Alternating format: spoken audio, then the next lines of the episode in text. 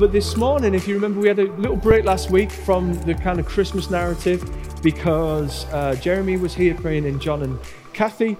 Um, um, but the week before that, I spoke on Joseph and Mary, and we're back into the story this morning. Um, and so we're going to go with another section that you all know very, very well around the uh, wise men. So let's just pray real quick, and we're going to be reading from Matthew 2, Matthew chapter 2, 1 to 12. So, Father, just thank you for this morning. I thank you, Lord, uh, for our time in worship. How blessed we are, Lord, to be able to worship and sing your name uh, in just in that freedom just to come and worship you, Lord. I thank you for uh, those who were able to make it this morning. Um, and Lord, we just pray that, Lord, it's meaningful. I pray, Holy Spirit, that you would come and just speak to us, come and work through us, come and teach us, Lord. Come and reveal things to us that perhaps we haven't seen in the past. And Lord, may we be changed as before we go into communion, before we take the bread and the wine, Lord, this morning. Would we be serious about you, about approaching you, and about you approaching us? In Jesus' name, everybody said. Okay. Uh, Matthew 2, 1 to 12. So it says, After Jesus was born in Bethlehem in Judea, during the time of King Herod, Magi from the east came to Jerusalem and asked, Where is the one who has been born King of the Jews? We saw his star when it rose and have come to worship him. When King Herod heard, this, he was disturbed, and all Jerusalem with him. When he, when he had called together all the people's chief priests and the teachers of the law, he asked them where the Messiah was to be born. In Bethlehem, in Judea, they replied, for this is what the prophet has written. But you, Bethlehem, in the land of Judah, are by no means the least among the rulers of Judah. For out of you will come a ruler who will shepherd my people Israel. Then Herod called the Magi secretly and found out from them the exact time the star had appeared. He sent them to Bethlehem and said, Go and search carefully for the child. As soon as you find him, report to me so that I may go and worship him. After they had heard the king, they went on their way, and the star that they had seen when it rose went ahead, from, went ahead of them until it stopped over the place where the child was. When they saw the star, they were overjoyed.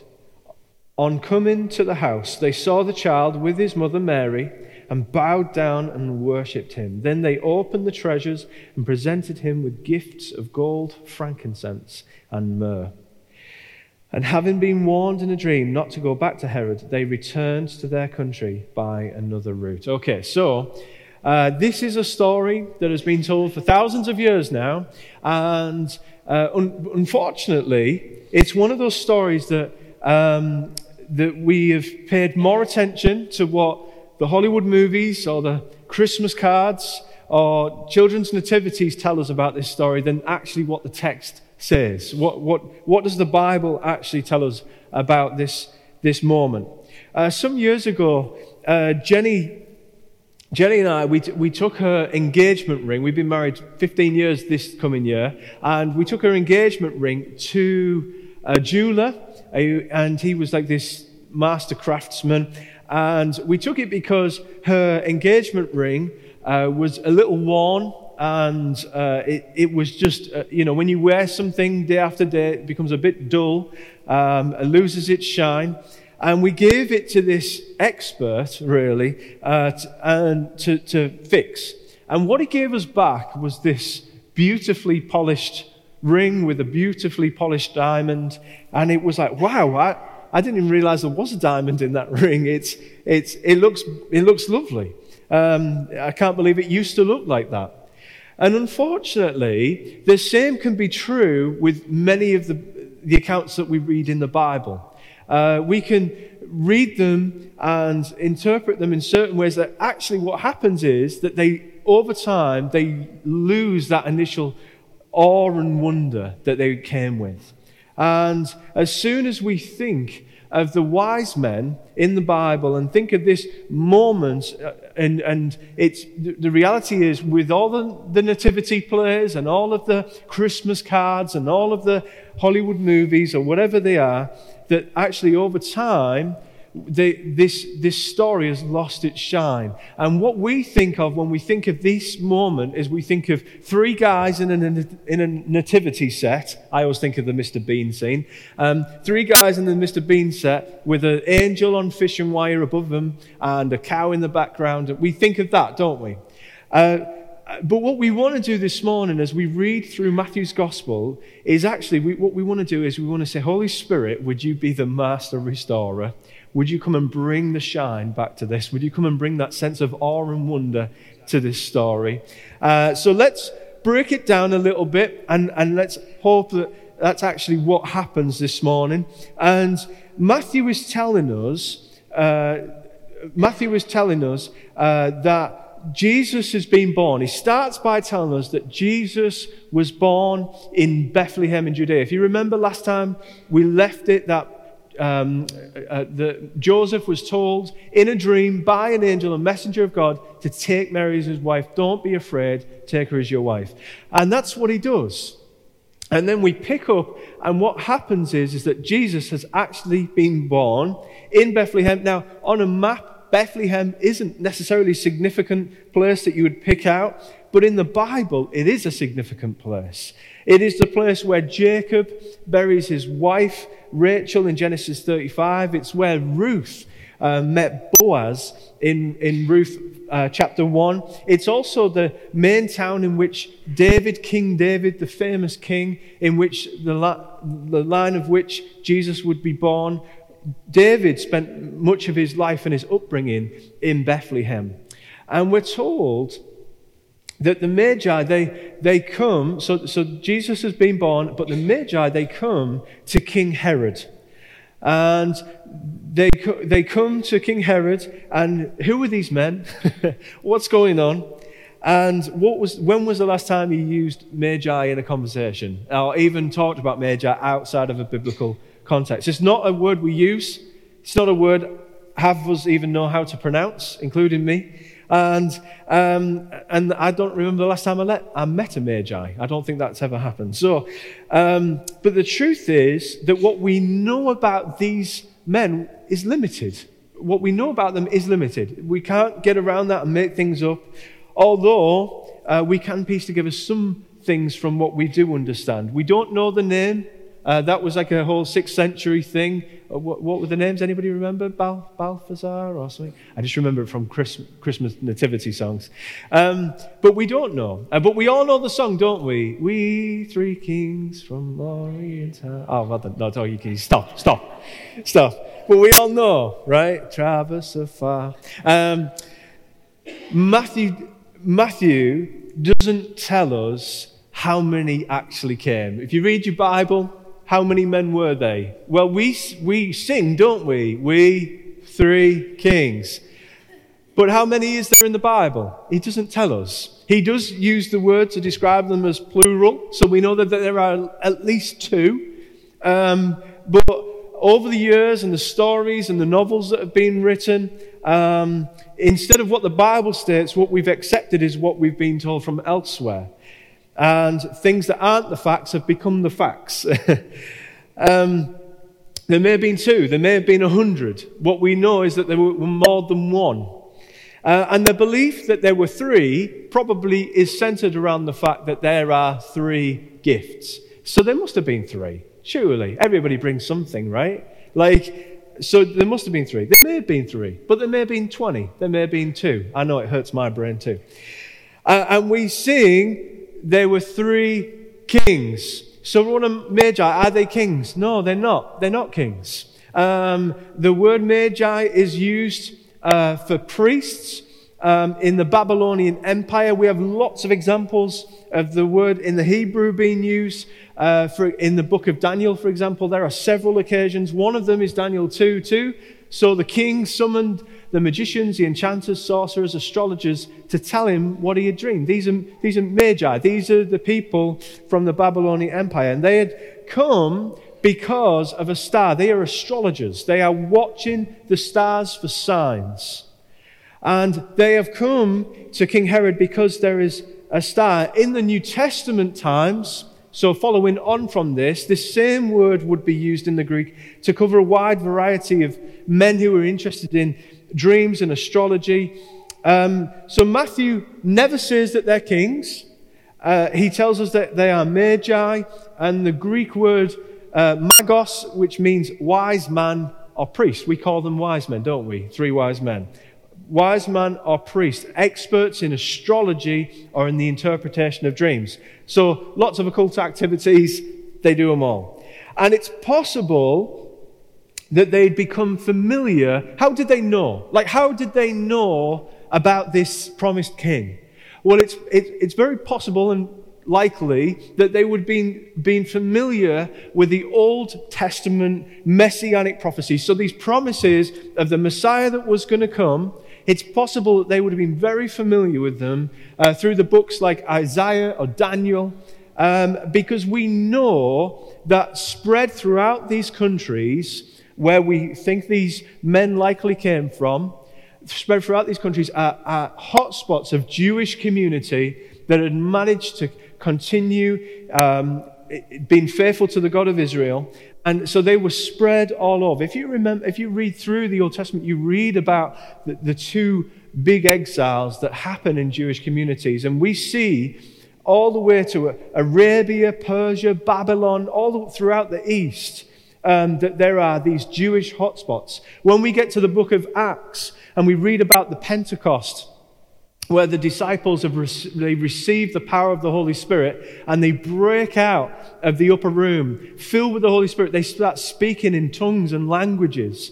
And we see listed um, in Acts chapter 2 them saying, how, how is it that they're speaking languages that we understand? And Luke, fortunately, in the book of Acts, lists all of the different languages that have been spoken and all the different people groups that are represented, and they're there for the Passover festival. How can they speak our languages? So we know that there are Jews in these countries, and we know that they would have been reading the texts. So the, the, the Magi, they weren't kings, uh, but they were likely rich. Um, and they probably belonged to the upper class of society. They probably looked the bee's knees, um, wearing the, you know, the Dolce & Gabbana of the day. That was them. They were able to take years out of work, no problem. They were able to travel long distances and probably had an entourage with them to help them get to where they needed to be. Uh, they, they were able to bring gifts that were of significant value and to bring them, uh, to take time out to come and do this. Uh, so they were likely rich, likely the upper class. Uh, but as soon as they get to Jerusalem, where do they go? They go to the home of King Herod. They go to, to see King Herod. And why would they do that? Well, because the Messiah had been born. The King of the Jews had been born. So where, where would you go? You'd go to the royal household, wouldn't you? You'd go to see the king.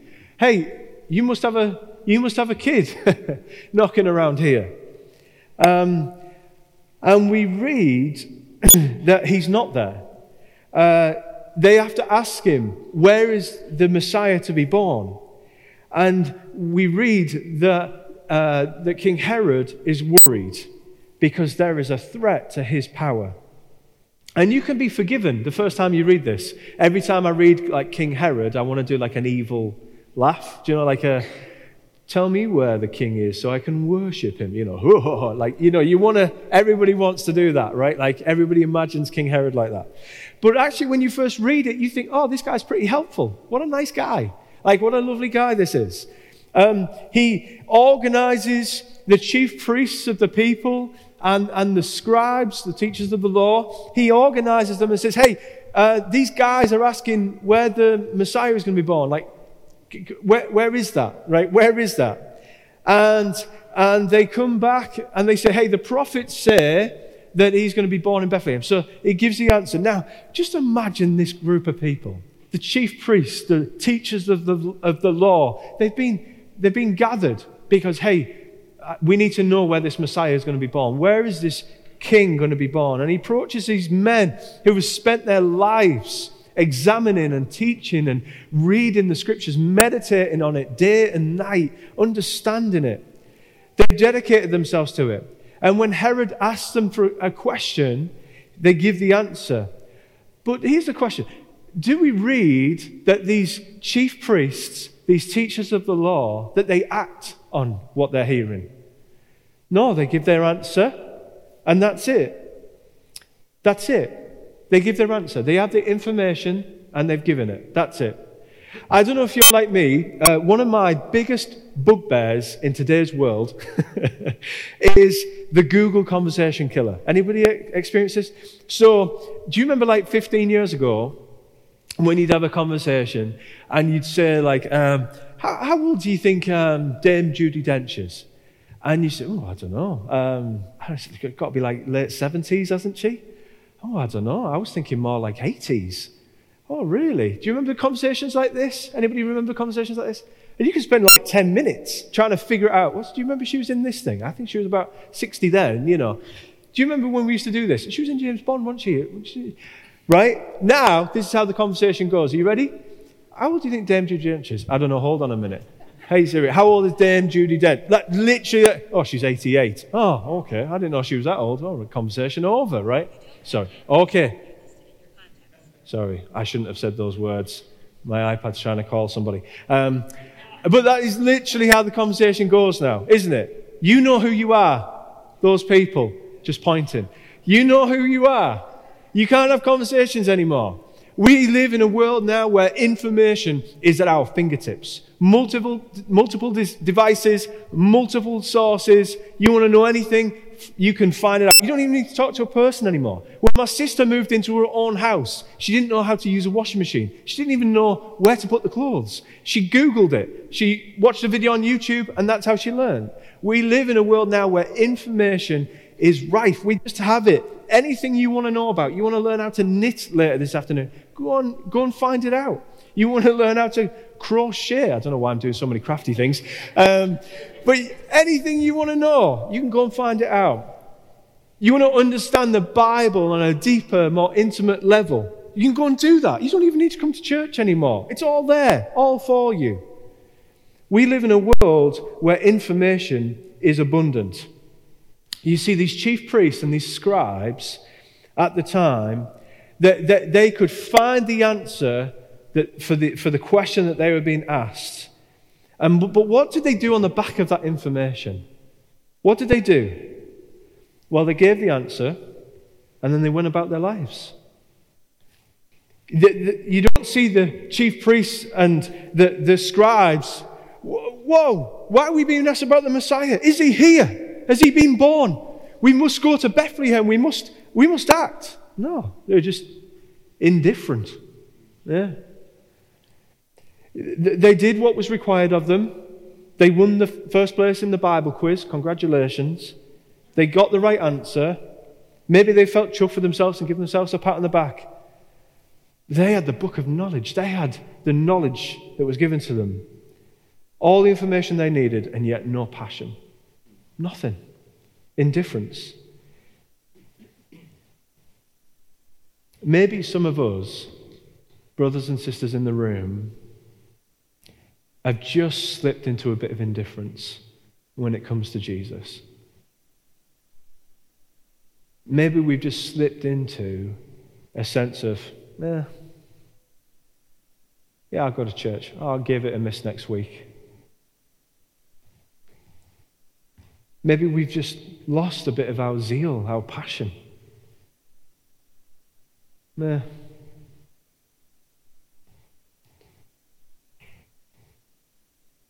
the Magi, they go a different way. So Herod, he gathers them together. It says secretly. I think it's a bit weird because everybody already knows. But then secretly, he gathers them together. Why is that? Well, because he's got a plan, an evil plan.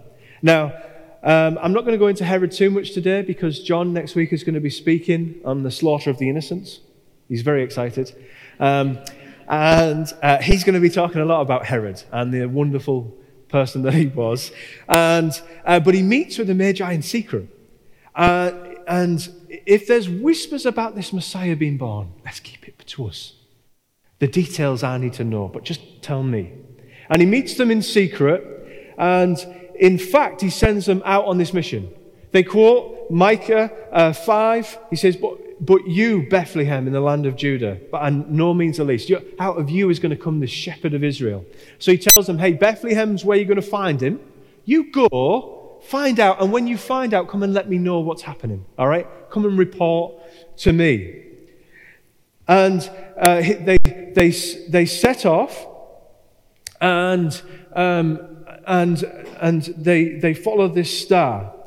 And what we know is, is that this star stops over the building and they're praising, you know, they're, they're in a place of praise that this star has stopped over the building where they're going to meet this new king, this newborn king, the long awaited king. Now, the Magi, they're, they're, remember their secret meeting with Herod? Well, what does Herod learn from that meeting? He asks them, when does this star appear? Why is that important? Well, because it tells him how long the star's been here, which means they know how, about how old this new king is. So next week, when Herod sends everybody off to kill all the boys in Bethlehem under two, well, it's because he's kind of figured out this king can be no older than two years old. So the Magi, they come into a little basket with Jesus in it and cows and sheep and an angel on fishing wire. No. They're coming to see a child, a toddler. They, they arrived there, and Jesus is no older than two. We can be sure of that. He probably put a bit of an insurance policy in there, so maybe 18 months. Um, but they arrive, and you can imagine Joseph and Mary are a little bit more established in Bethlehem now. That they are set up and living, and, and then they get this unexpected knock on the door. And can you imagine opening the door or even seeing people coming around the corner with their entourage and their fine clothing and their, you know, you know, coming, these travelers, these distant travelers, maybe they looked a bit different from the Israelites, or maybe, you know, wow, look at these, look at these people coming. What, what do they want? And these rich magi, and they, and they hand over these incredible gifts. Can you just imagine Mary and Joseph and just taken aback a little bit? But then something even more incredible happens in this moment. They fall to the ground and they begin to worship their child, to worship Jesus. And their gifts and, uh, that they bring, they are fit and worthy of a king. First, they bring gold. Gold is the standard gift to honor a king. It was the most precious metal at the time, and it was given to this new king. That's what they brought the gold for. And beyond that, they brought these eastern spices of frankincense and myrrh. Dr. Uh, uh, Peter Lang, he's a scholar, he says frankincense is a resin of bitter taste. Don't eat it, it's rank. But a fragrant odor, smells lovely. It was used mainly in, in sacrifices and services at the temple. That's what it was used for at the temple. Myrrh was an aromatic of a similar kind. It was used for fumigation and improving the taste of wine, but it was especially used as an ingredient of a special ointment used at death. You see, the gold, it pointed towards Jesus' kingship. It pointed towards Jesus being the king above all kings the long awaited Messiah, the fulfillment of the prophecies that they'd managed to read about. Uh, uh, uh, and he would be born in Bethlehem, and here he was, and we worship him as king, these distant travelers. The frankincense, it pointed towards him as the high priest, the mediator between God and man, the one bringing in a new relationship, interceding on our behalf and, uh, to, to God. And the myrrh, it spoke of this king's death. It spoke of a king who would come in order to die for his people. To break the divide between God and man, he would be the Lamb of God, pouring out his blood as the sacrifice. He was a king who would die. King Herod, the one who should have rejoiced at hearing about this Messiah, should have dropped everything and run to Bethlehem. He had all of the availability to know what was happening and where it was happening, and yet he does nothing. Instead, he wants to kill him. He wants to preserve what he's built for himself, but the, the, the Magi, they respond in worship. And God warns them, doesn't he, before they head back? Hey, in a dream, he, he speaks to them and they make a sharp exit from the story. But we've been told time and time again, haven't we, that there are three kings in this story. But the reality is, when we read the text, there are two. There is King Herod, a wicked man a wannabe king who has zero legitimacy to the throne in Israel. The other king, though, is the true king, the Messiah, from the line of David, God's only son. And you know, today, we, we as people react much like the people in this story. The first reaction is maybe some people in the room today just indifferent. Indifferent. Maybe you know everything you need to know about church, but you you just feel indifferent towards Jesus.